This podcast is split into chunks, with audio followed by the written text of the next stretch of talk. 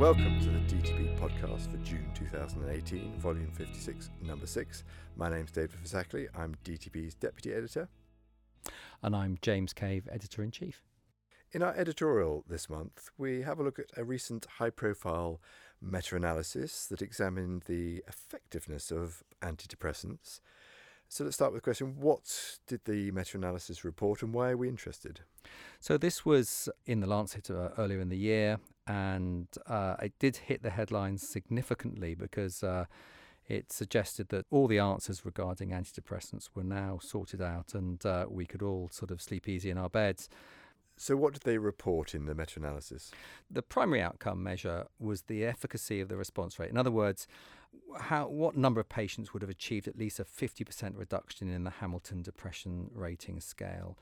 And they use an odds ratio, which is difficult because it, it makes it difficult to quite understand the numbers, but that was the main primary outcome.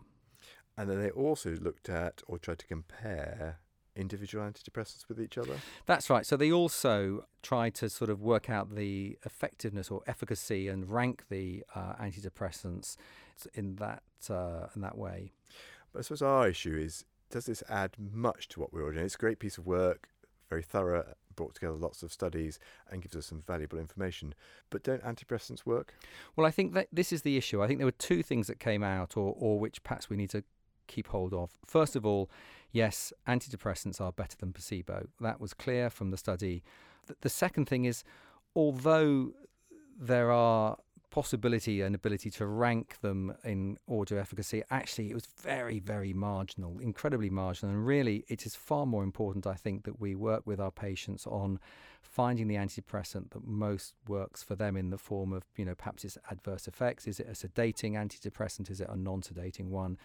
Those sorts of things may be more important to discuss with our patients when we're making that decision than perhaps worrying about the ranking on this meta analysis and always worth reflecting back on the fact that this data is from the ideal world of clinical trials where patients are highly selected, supported, and in a slightly unnatural environment compared with what you see in general practice. Absolutely. And I think also some of the studies were pharmaceutically sponsored studies where they compared one antidepressant with another.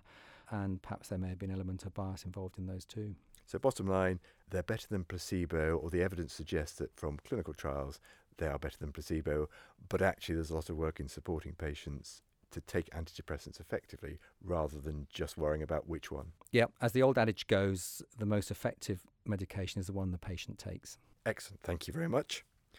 Our first main article reviews a combination analgesic so, what is it? What are the two components? So, this is a combination of tramadol, which obviously is an opioid, and dexketoprofen, uh, a nonsteroidal.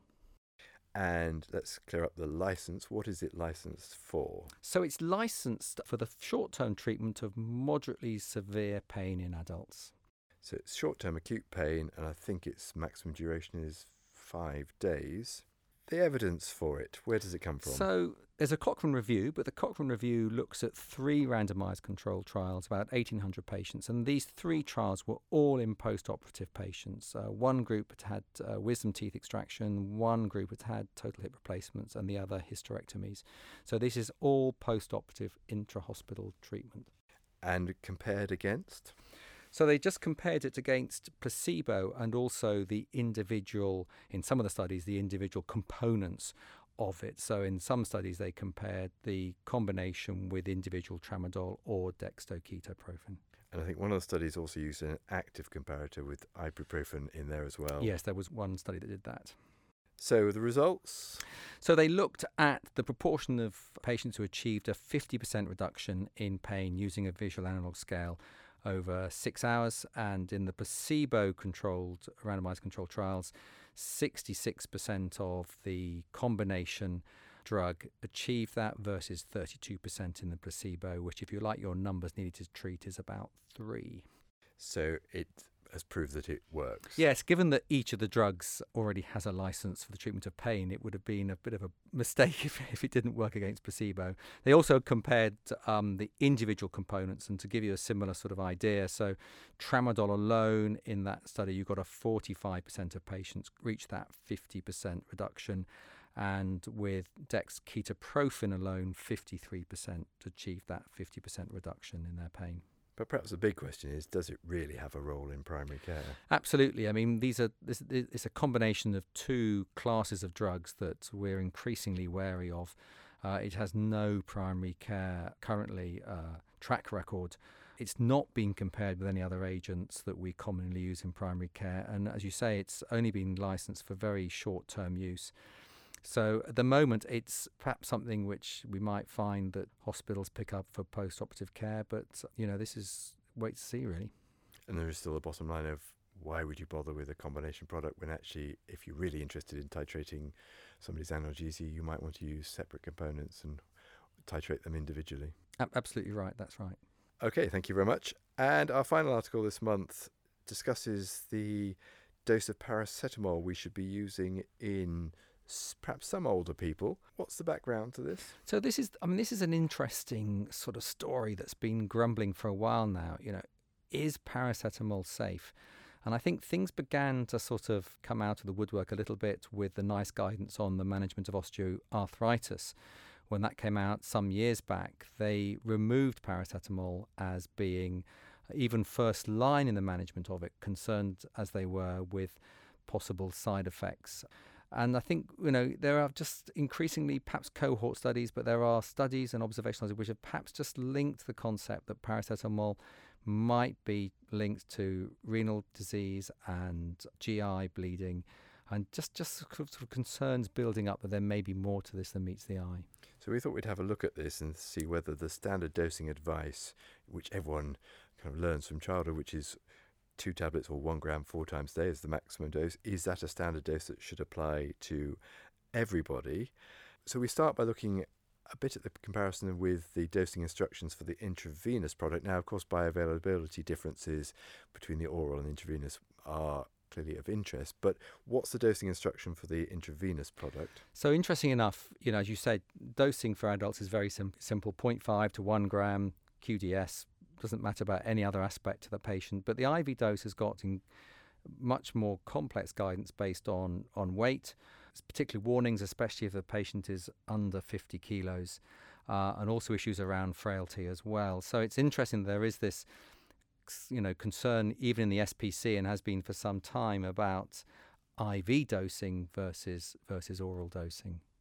And when we looked at or tried to look at some of the evidence, obviously there's a bit of a lack of, or we found a lack of evidence on to give us a clear steer on this, but there seemed to be some pattern that, particularly if you look at pharmacokinetics in frail elderly people, then you might have some concerns. Yes, I think what's interesting is there have, you know, as you say, it's always a dearth of information sometimes, but we have got some pharmacokinetic studies where they've compared healthy young people and blood levels of paracetamol versus elderly patients. And what you can demonstrate is that, yes, you definitely start seeing higher levels in the elderly, showing that they are struggling to clear perhaps um, their paracetamol in quite the same way as you did when you were younger. And we also know that the, the well-known profile of liver damage with paracetamol, certainly in over significant overdose, is a real problem.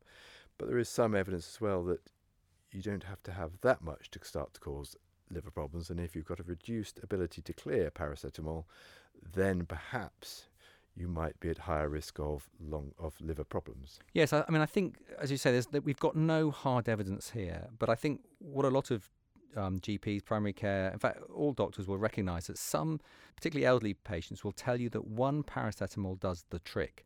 And I've always thought and often said to my patients, oh, you know, take two, it's much better. You know, one's never going to do any good. Take two. And actually, now I, I, think I'm going to have to go back and say, yeah, if one's enough, that's absolutely fine. And it may be in frail elderly patients, just, you know, 500 milligrams QDS may be a better dose to think about.